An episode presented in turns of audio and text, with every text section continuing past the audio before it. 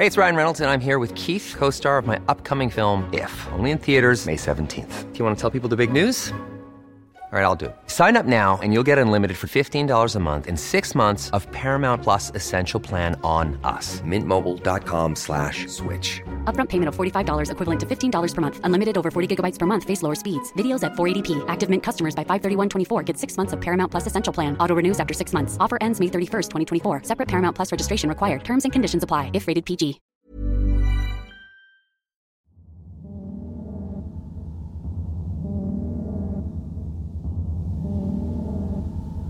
In the last episode of Wicked and Grim, we discussed part one of Ruby Ridge. Today, we expand further and dive into part two. My name's Ben, And I'm Nicole, and you're listening to Wicked and Grim. a true crime podcast.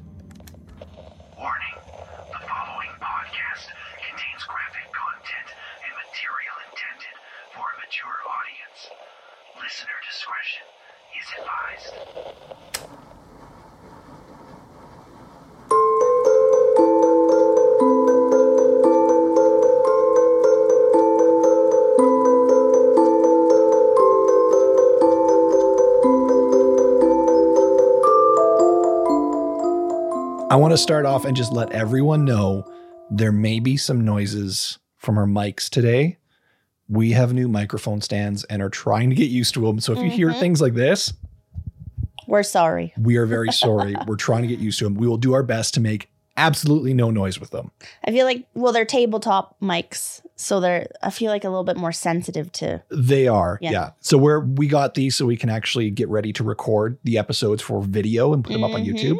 So this way our mics are out of our face. Pretty exciting. So, Yeah. so yeah, that we're we're getting really close. We're gonna be recording some episodes here, and we'll let you know when it's available over on YouTube. If you want to go subscribe early, feel free to check it out. It's Wicked Life, link down below. We're doing vlogs and stuff over there too. So, Yeah. Um, we also got to thank some patrons. We do. We have two to thank. We do. So we have Joe Burrow and Julia Schroeder. Awesome. Thank you, guys. Thank you so much. They both signed up and are getting that extra behind the scenes content. Uh, we just did a little pre show that we uploaded over on Patreon. Uh, It wasn't they're really that little. It was like 13 minutes. fair enough. When we do a pre show, our target is about like 10 minutes, just like a little warm up, you know, checking the mic levels and just bullshit and shooting the shit. We had a lot to say. I guess so. I guess Mhm. so. So if you want to go check that out, you can check it out over on Patreon. But I know Nicole is really antsy I know. The day has come.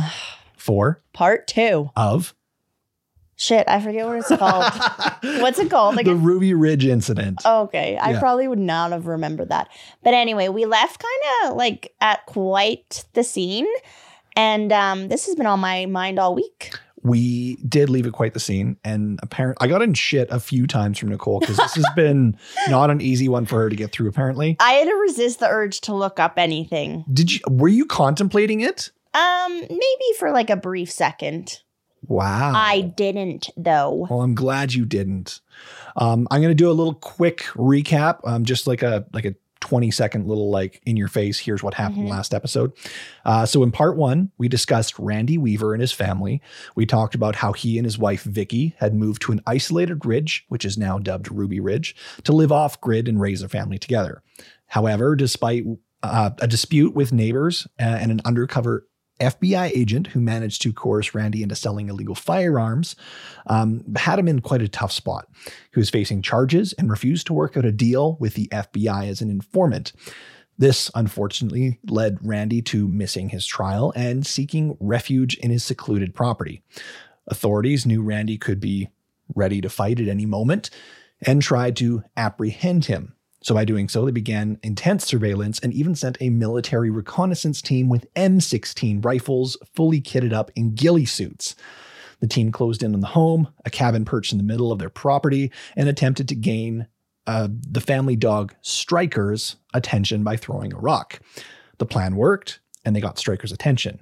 And now the dog, along with Randy's son Sammy and a family friend Kevin, who was living with them, uh, and they were headed out of the house and headed straight towards the concealed men with rifles in hand. Gosh.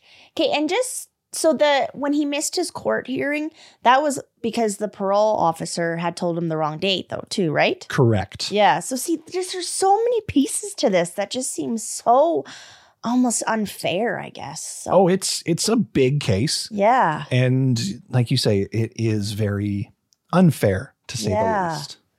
Okay, so frig. I oh now that we're here, I'm almost just like shit. You're just nervous? I don't know if I want to know what happens. Well, I don't feel like it's gonna be good. No? No. Okay. Well, well, I'm going to divulge what happened and I'm going to tell you if it was good or bad. Well, I'm, I'm sure you can hear that for yourself. But uh, here we go. You ready? Yeah. Okay, let's do this.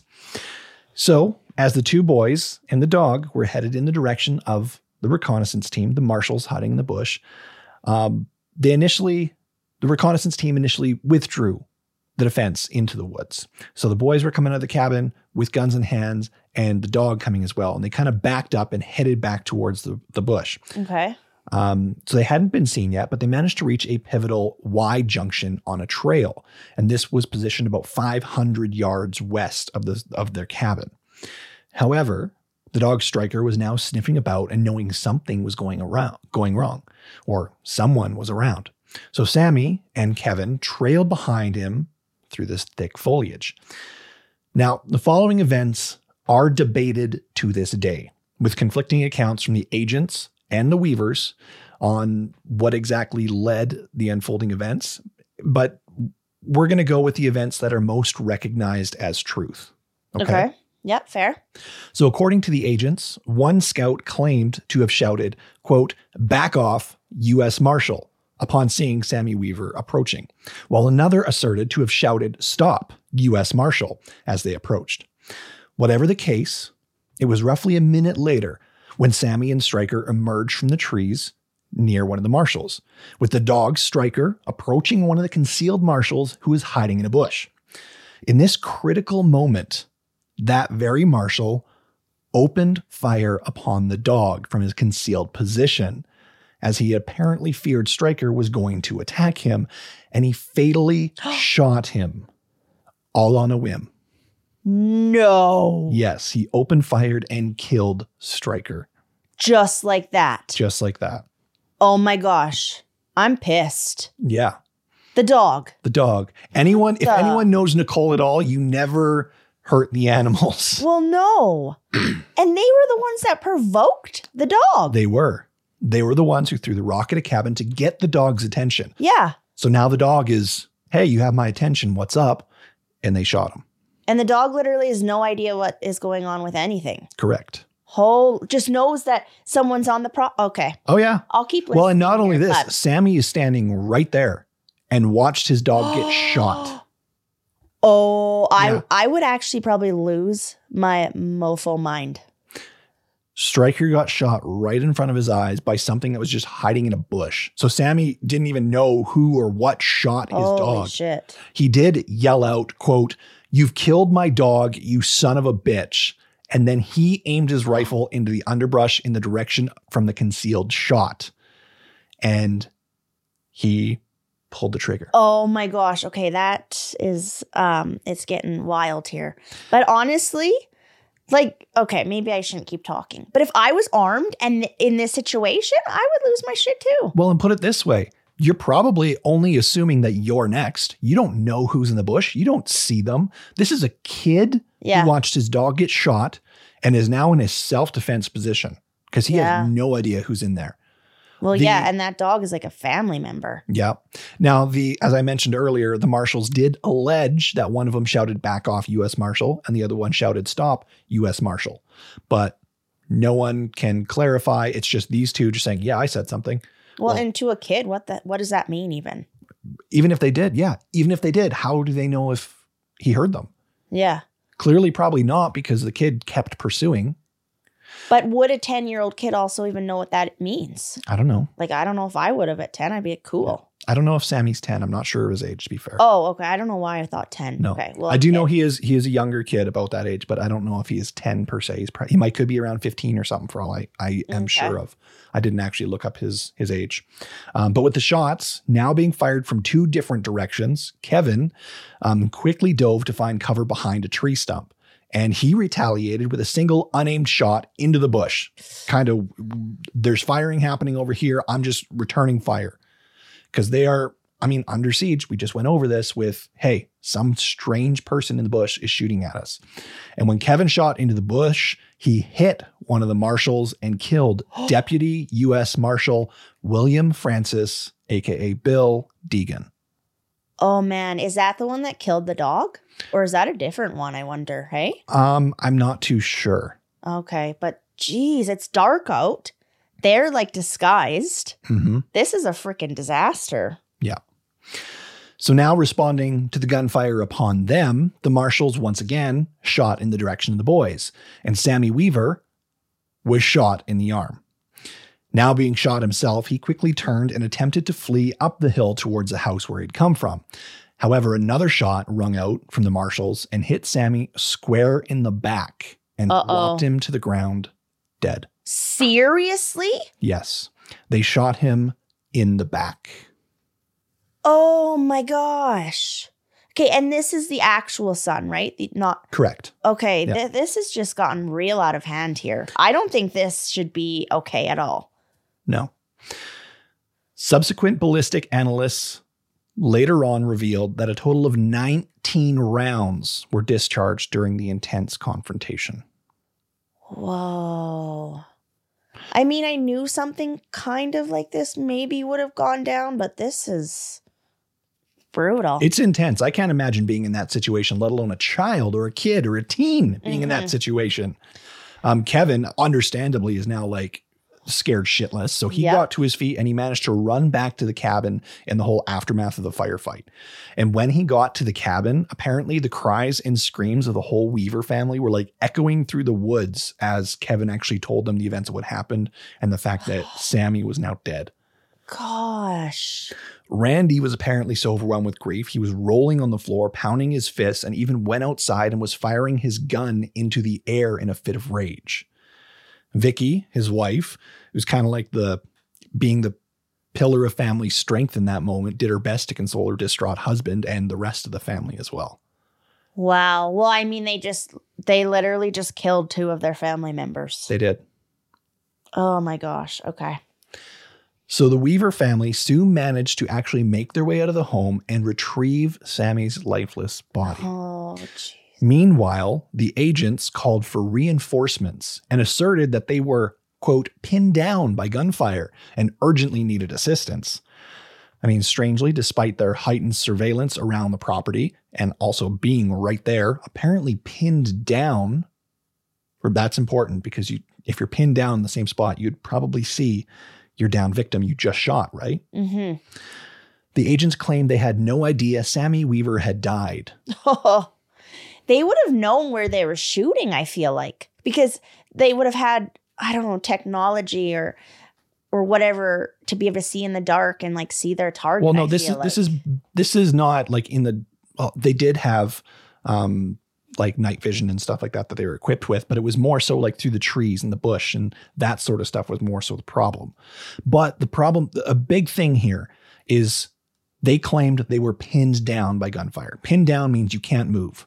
You're in this spot. You can't mm-hmm. go anywhere. Hence why you need backup. However, they did not know Sammy died, and the family was actually able to come to retrieve his body. So they did not see the family come up because they would have shot at them too. And they didn't see his, his dead body. They were not pinned down. no, and they weren't. No one was armed at that towards them at that moment, really. Oh, they probably were. But s- If there was a firefight in the bush and your kid was just killed, I'm pretty sure you're walking out. but it's not with a gun like they're like hunkered down and just like you know. No, they weren't being pinned down. No. Yeah. But they claimed they were. Jeez.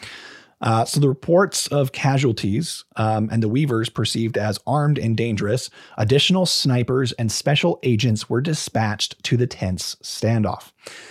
In a marked departure from the standoff rules of engagement, which typically mandates firing only when agents face imminent danger, which arguably that one um, marshal who shot the dog claims because he feared the dog could have attacked him. We'll just assume he's right on that, okay? Because that's completely up for debate, but we'll just assume, we'll give him the benefit of the doubt. hmm So assume that you can only fire when faced with imminent danger. However, the FBI decided to alter the rules in this scenario now.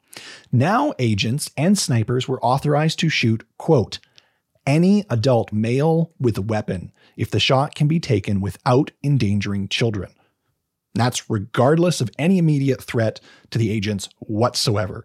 The approval Wow. of legitimacy to this charge remains subject of debate. There's some paperwork that says it was never approved, but they did it anyways. And someone, some saying that this guy is the one who who told us to, but he's then going back and saying I didn't. It's a whole convoluted thing. But regardless, that was the situation at the time. And that one boy should never have been shot.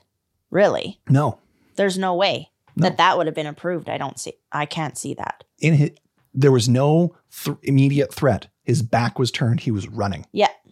Oh my gosh, that just gave me a visual. That's actually sad as Yeah, hell. it really is. Oh. Now, the family was preparing to pray over Sammy's body before they buried him, um, and they currently had him in the birthing shed, the one that we had talked about in the last Mhm. episode. So, Randy, Sarah, and Kevin uh, were armed as they needed to be, and unfortunately, now they became the focus of the waiting snipers who were called in as backup. So, these three were leaving the house to head out to the shed to where Sammy's body was. And as the three approached the shed to mourn, a shot rang off through the air, and Randy was hit near his armpit by a sniper's bullet.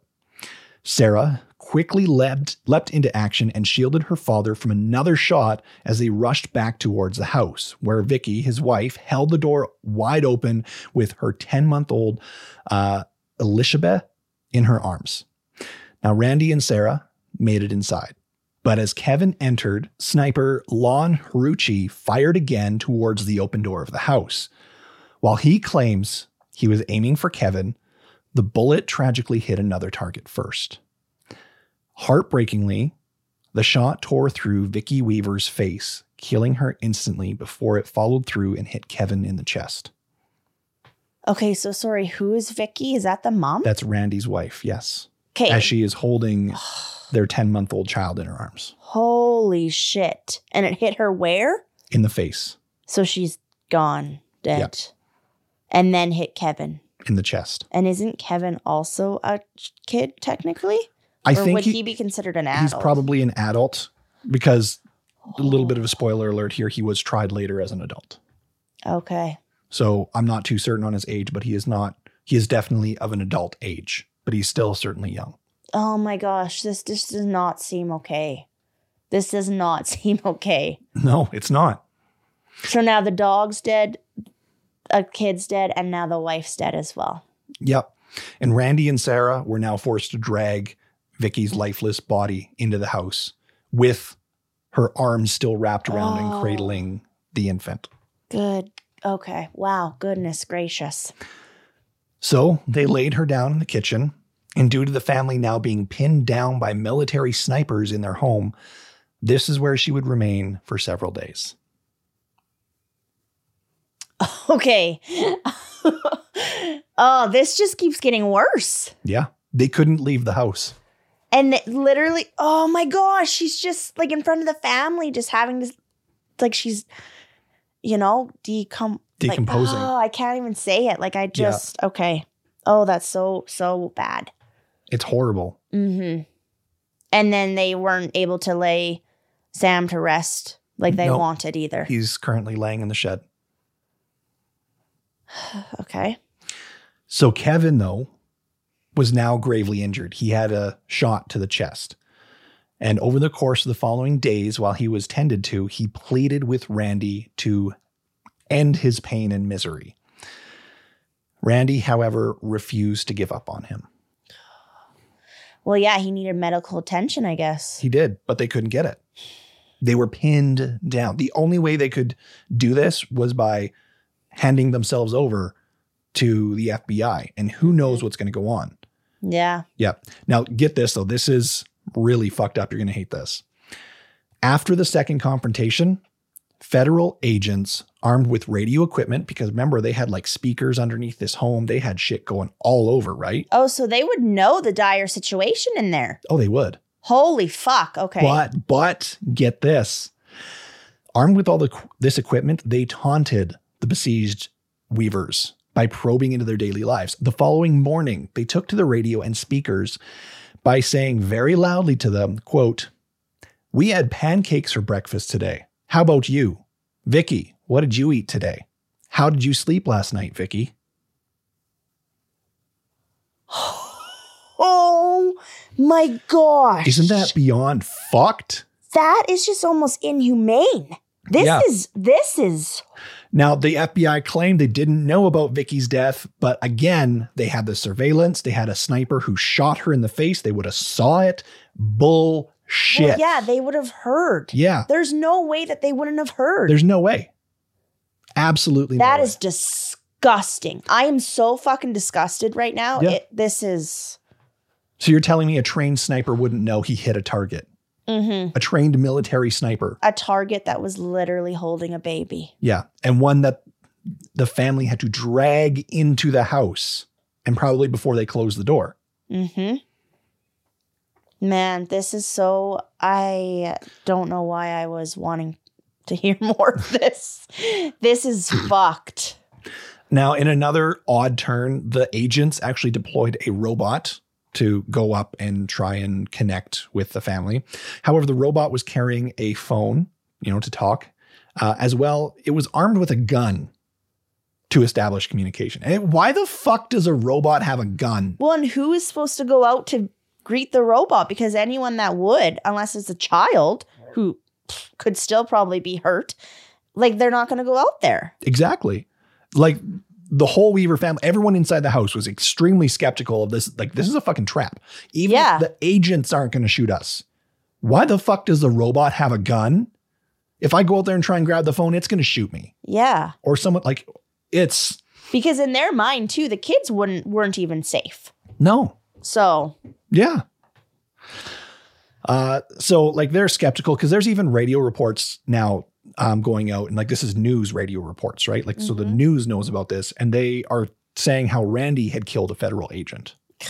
But I mean, it was Kevin who had shot into the bush in retaliation and self defense and did kill one. So one agent is dead, but they are blaming it on Randy purposefully killing an agent.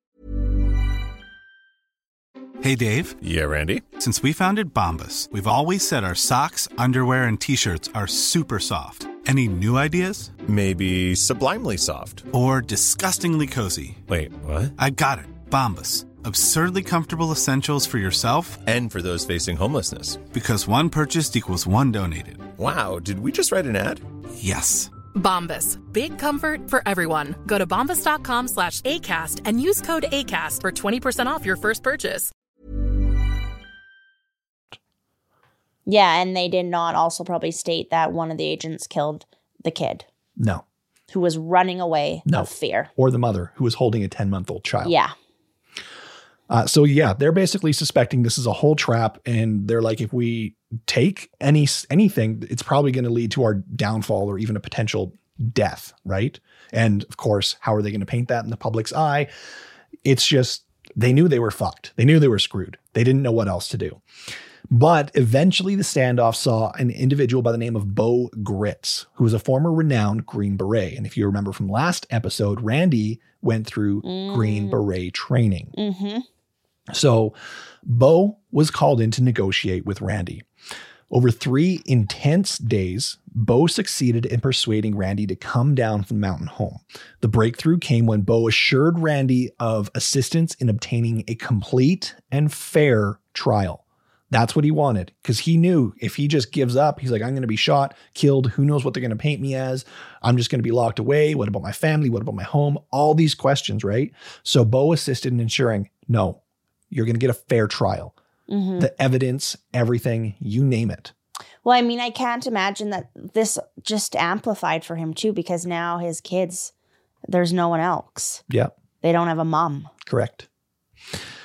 So Bo did succeed in getting Randy to come down, and Kevin was also safely brought down from the mountain for medical treatment and survived his Okay. injuries. That's good. On the second day of negotiations, Bo actually contacted uh, an attorney whose name is Gerry Spence, who expressed a serious interest in taking Randy's case. And I'm sure that would have been part of the negotiations of a fair trial as well. Yeah. Is I have this individual who's willing to to potentially defend you, right? Yeah. Uh, so on the day Randy surrendered uh, to law enforcement, he met with Gerry Spence, who, Gerry, by the way, is known for his Western courtroom attire, which I absolutely fucking love. I just see him in like, in my head, I picture a cowboy hat and a bolo tie, and he's just loving life. Um, but more importantly, he's also known for never losing a criminal jury trial. Oh, okay. So Yeah. got a good lawyer. Yes. Um, so Gerry began the meeting. Uh, he's not, I mean, he did actually represent him in court, but as of right now, they're just talking about representing. Like, can I Mm. represent you? Are we going to take this? Right. Okay. Um, so Gerry began the meeting um, by expressing his disagreement with how the Weavers' political and religious beliefs were. However, he emphasized his commitment to Randy's right to a fair trial, and after listening to Randy's story, he agreed to defend him in court for free. Okay. So he obviously, if he thought that this was a losing battle, he well probably wouldn't have offered to do it. Probably not. Yeah, he knew that that he had a strong case. Yeah. But even not even necessarily a strong case, though, is an, a, I mean, I'm sure that was part of it, but a bigger part here, um, which I'm going to talk about here. I'll do it right now. Uh, so this next paragraph I have says, in a letter to a Jewish friend attempting to dissuade him from actually taking the case, the, the, the friend was Mm. like, "Don't fucking take this case." Gerry actually asserted that the defense goes beyond um, what he's talking about because he didn't want him to take this case because hey randy's a potential racist and all these groups he's a part of and stuff and very radical. Yeah. um, so gerry's like this is beyond the whole radical and racial uh, racial separatism and everything that it may represent. This was about a whole greater concern of a government losing respect for an individual's rights. So it wasn't that he was defending him because he's like we can win this. He's Mhm. defending him because it's the right fucking thing to do Wow.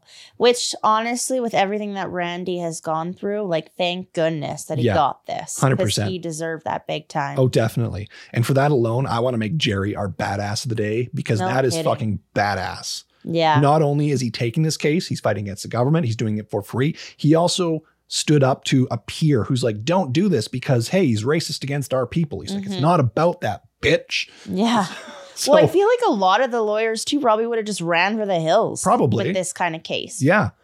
Uh, so the trial of Randy Weaver and Kevin Harris, because Kevin was also being brought to court because, hey, he shot someone, right? Began on April 12th, 1993, in a heavily attended courtroom in Boise, Idaho. The courtroom had heightened security measures, including metal detectors, x ray machines, and federal marshals who were armed and ready. It was all in anticipated because it was a very potentially heated Mhm. trial, right? Yeah. There- so there could be potential issues. So they wanted to make sure that they were ready for anything that could occur. So the jury, with, okay, but I do have to say that's kind of also bullshit because at the same time, it's like, oh, federal marshals are on the stand. So we're going to have federal marshals defend the I courtroom. know. That's kind of biased, but hey. I did think that, but I was like, I'll just keep listening. Yeah. So, regardless, the jury was comprised of seven women and five men who are ranging from uh, age of 31 to 72 years old, including individuals with varied educational backgrounds from high school dropouts to MBAs. So they had quite the Mm. diverse jury at hand. That's good. In the prosecution's opening statement, attorney Howen and Lindquist portrayed Randy as a racist planning to wage war against the government since 1982. They also painted him as a hate filled extremist, emphasizing the threat of violence that he posed to the people around him. Representing Kevin Harris, David Nevin presented a very good self defense theory in his opening statement. He's like, hey, self defense. Mhm. It's basically it, right? Um, Gerry Spence, the one that we were talking about, who is our badass of the day, concluded the opening statements um, and personalized Randy to the jury, seeking to invoke empathy and painted a very compelling picture of Randy as a loving and devoted family man striving to protect his family to lead a peaceful life. Yeah. Okay. Good. Where do you think this is going to go? How do you think it's going to end up? Oh my gosh. Honestly, I don't have the faintest clue. Okay, understandable. It, it, you're up. I mean, we're up up against such a uh, interesting foe in the courtroom here, the government, right? So it's like, yeah. Like I feel I mean I I know the way I want it to go, but I feel like it probably won't go that way. I mean, I want Randy to to be not- Acquitted? yeah, like not guilty or whatever. But Fair enough. Okay. I feel like that would be t- way too good to be true. Yeah. Well, um, there is a whole lot surrounding this case. Um, one of the things that was pa- happening quite frequent was uh, the government was actually hiding evidence and only bringing it up when it benefited them. Oh my and god. all the stuff needs to be on the fucking table, right? yeah. So they would frequently be like, actually, this thing. And then they're like, what the fuck is this? Like, we need to have all this out in the open. So that was a very uh, That's dirty. It is. It was a very frequent and dirty thing that they were doing in the court. Um, but the government actually started this case by calling U.S. Marshal Larry Cooper, a witness to the death of Agent Degan and Sammy Weaver, which also tells me right there he was a witness to the death of Sammy Weaver. He saw. He saw, they didn't know he was dead. Like, you know, are you fucking kidding me? Clearly you did. Anyways, Cooper testified that Kevin Harris shot Degan first, triggering the subsequent exchange of gunfire. He was the first to pull the trigger. Oh my gosh. He's just up there lying. Yep. Like under oath, though. Yep. Okay, that is not all right. Now get this though. In response to a defense request, Cooper appeared in court the second day dressed in the same camouflage uniform that he wore in August 20, 21st, the night of the shootout, and carried the same gun he had that day. So the whole defense um, was aimed to make the jurors experience what Kevin and Sammy would have experienced and witnessed. These kids out in the bush see this. Yeah. You're telling me they're not going to try and fight for their life? hmm Well, and the fact that it, one of them just killed their dog, Yep. right? Which honestly to anyone is a big deal, but especially a kid, I feel Oh, like. for sure. And I mean, the dog plays such a big part of this. Um, like even during cross examination, Cooper struggled. Uh, he had a silencer on his gun, and he struggled to explain like why the silencer actually had been on the gun at all. Um, but he did admit to having orders, orders to lure the dogs away from the Weaver's home and shoot them, removing them from quote the outside of the picture. oh my gosh. So Gerry Spence, our defending attorney, underscored Striker's role by asking this question. Quote, now the dog's biggest crime was that he was following you. Isn't that true? Yeah, he didn't do anything. No. He didn't do a single thing. No, We don't even know if he would have attacked them. no, we No- don't. Yeah, no idea. No, he provoked the dog to come here. And when a dog comes here, you're like, oh shit, I'm going to shoot it. You fucking kidding me? Oh my gosh. Um, another crucial prosecution witness was Agent Fadeley, uh, who was an undercover, or sorry, the undercover operative who solicited Randy to modify the shotguns illegal and sell them to him that we talked about in the first episode. So, under cross examination, uh, Fadeley acknowledged the difficulty in persuading Randy into breaking the law. He's like, "Yeah, it was fuck. It was hard as fuck. Like, I really had to like get him to do this. I was damn near begging him, I'm sure." Um, and in a pivotal exchange, Chuck Peterson, Gerry Spence's co-counsel, um, prompted Fad- Fadeley to admit that he received no payment for his undercover, he, he would receive no payment for his undercover work unless there was a conviction. Oh, are you serious? Yeah. Ultimately, only like really incentivizing him to persuade Randy by any means necessary. And I mean, that honestly sounds a lot like fucking bribery to me, yeah. in my opinion. That doesn't seem right at all. If you convince him to sell you some shit and we get a conviction out of it, we'll, we'll give you some money. Well, and it just doesn't make any sense either because Randy thought that they were friends, right? Yeah. And like anyone in that situation where you have a friend, someone you care about, like begging you for something and like repeatedly, repeatedly, repeatedly, like you're probably going to cave at some point Yeah. and like help your fucking friend. So th- there are certain morals at question here is what to, Gosh. to what degree did they go to really coerce Randy into doing this? That almost makes me this this whole case almost makes me like emotional because it just doesn't seem Oh, it's a roller coaster and Yeah. It's everywhere, up, down, and it's it's just nothing but bullshit on the end Yeah. of the government. Now, closing arguments began on June 15th, 1993, and Kim Lindquist, who was leading for the prosecution, um, outlined the case's theme for reasons of conviction, asserting that Kevin Harris had murdered Bill Degan and portraying Vicky Weaver's death as a tragic accident. So he attributed the deaths of Vicky and Sammy to Randy and Kevin and their desire to attack the government.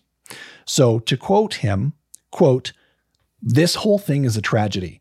But the cause of the tragedy was the resolve of the Weaver family, and that translates into murder. So he's basically saying Randy and Kevin are the ones who murdered Sammy and Vicky.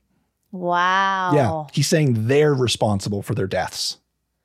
It and it doesn't make any sense though because the other people are like highly trained, Yes. but yet it was just like an accident. Yes.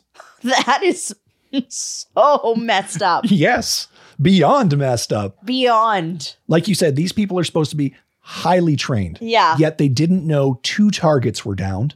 They were unable to um, actually coerce these people in a manner that's appropriate. For example, they set a robot with a fucking gun. Mm-hmm. They lied. Taunted them. They changed regulations in order to fire as they please, and they're lying on trial in under oath on the stand. Hmm. Manipulative? I think so. Disgusting. Yeah. So the jury deliberations commenced on Wednesday, June 16th, with jurors sequestering in a room with uh, green walls, institutional green walls, very boring and bland, I'm sure very standard. Um, and they were shielded from, of course, the outside world and any sort of um, forces or anything like that. I'm trying to think of a word. Um, To sway them kind of thing. persuasion. Yeah, yeah, there, there we go. go. Any persuasion on Yeah. one way or another.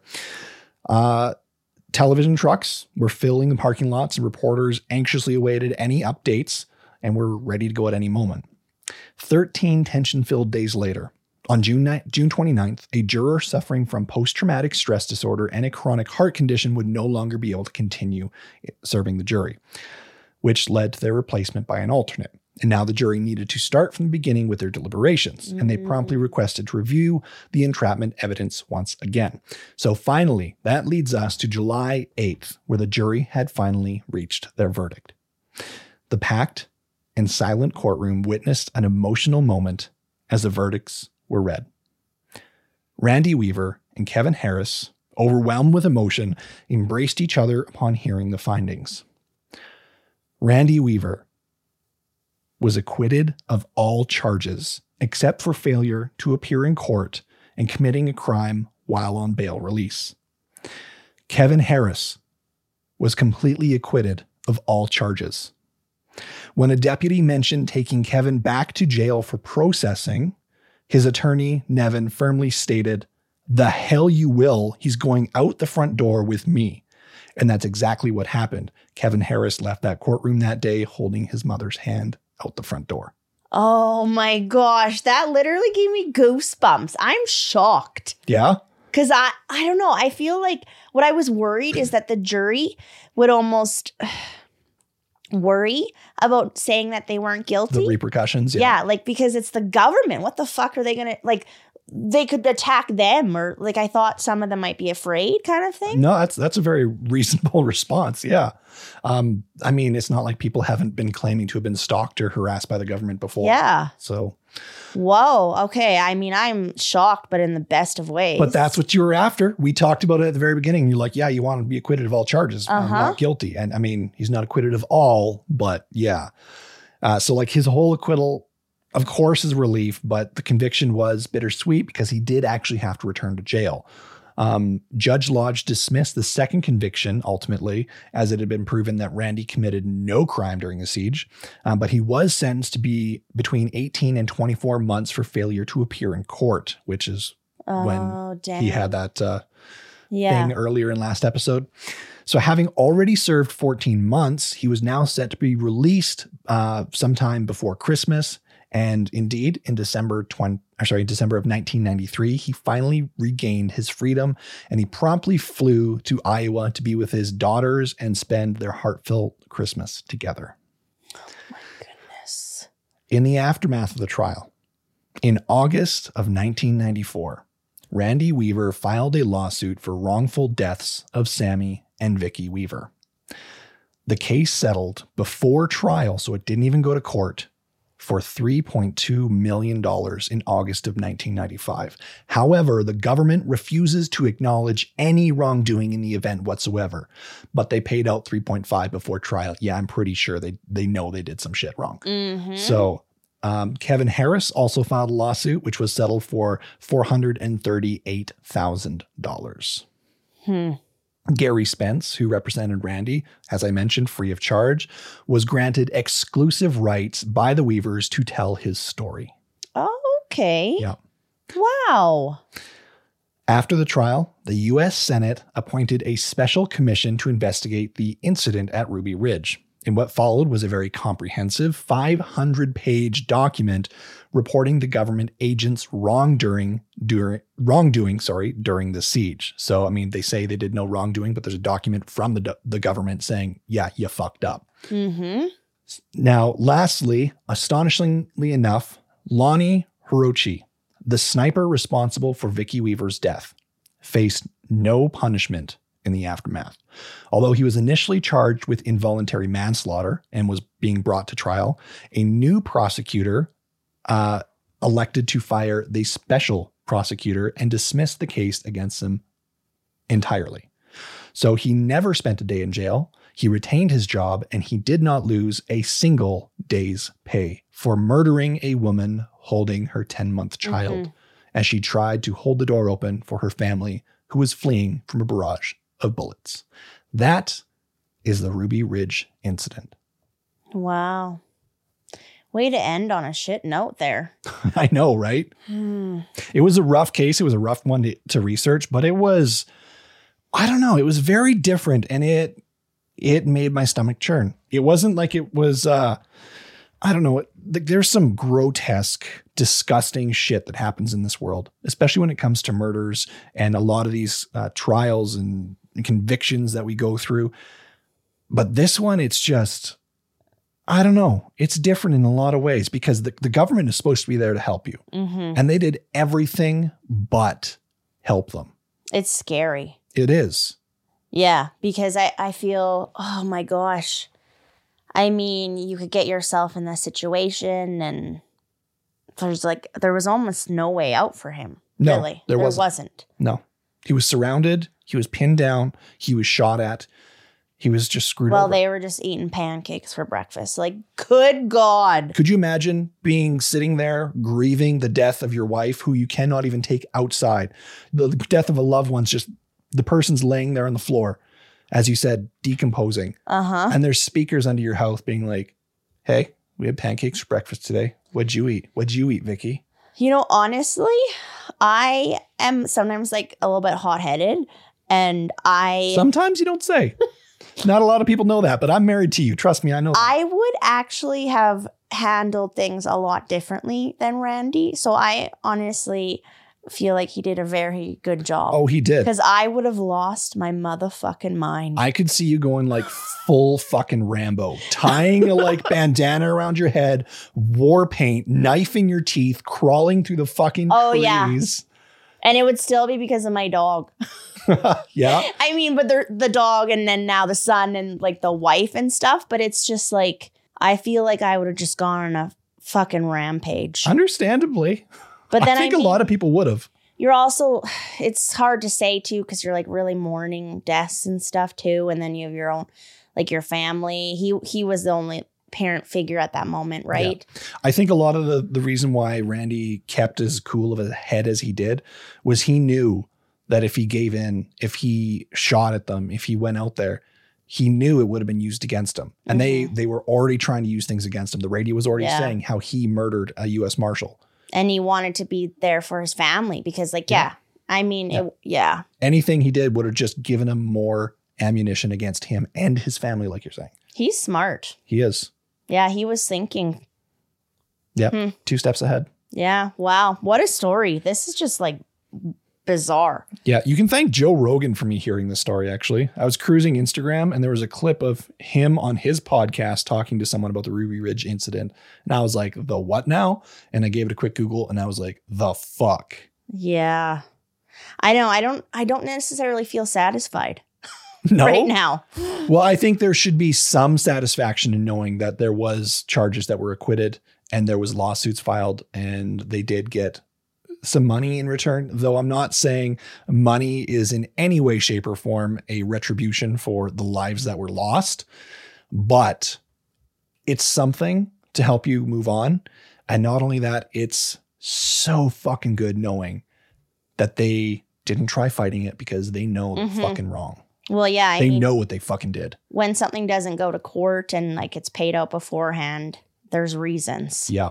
Very So- big reasons. Yeah. So, anyways, hopefully you guys enjoyed this two parter. Uh, we got some more one parters coming for you soon. We did a, a two parter recently and now this one. So, we're going to stick to some one parters here for a little bit before we do another one. So, give you guys a bit of a breather with that. But if you want to check out some of our socials, all the links are down below. We're very active on YouTube now. We got Patreon where we're doing some stuff over there. Get the exclusive behind the scenes and extra content like the extra episode at the end of the month every time. So, you can go check all that out. Good job. Thank you. I Good job on this that one. You did really good. it was interesting. I know I say that about so many cases, but it's like interesting is such a word that can describe so many of these in so many different ways. And that's exactly what this is. Very interesting, intriguing, and fucking sad. Mm-hmm. So sad. But Yeah. anyways, my emotions are beside the point. We'll talk to you guys next time. And until then, Stay wicked.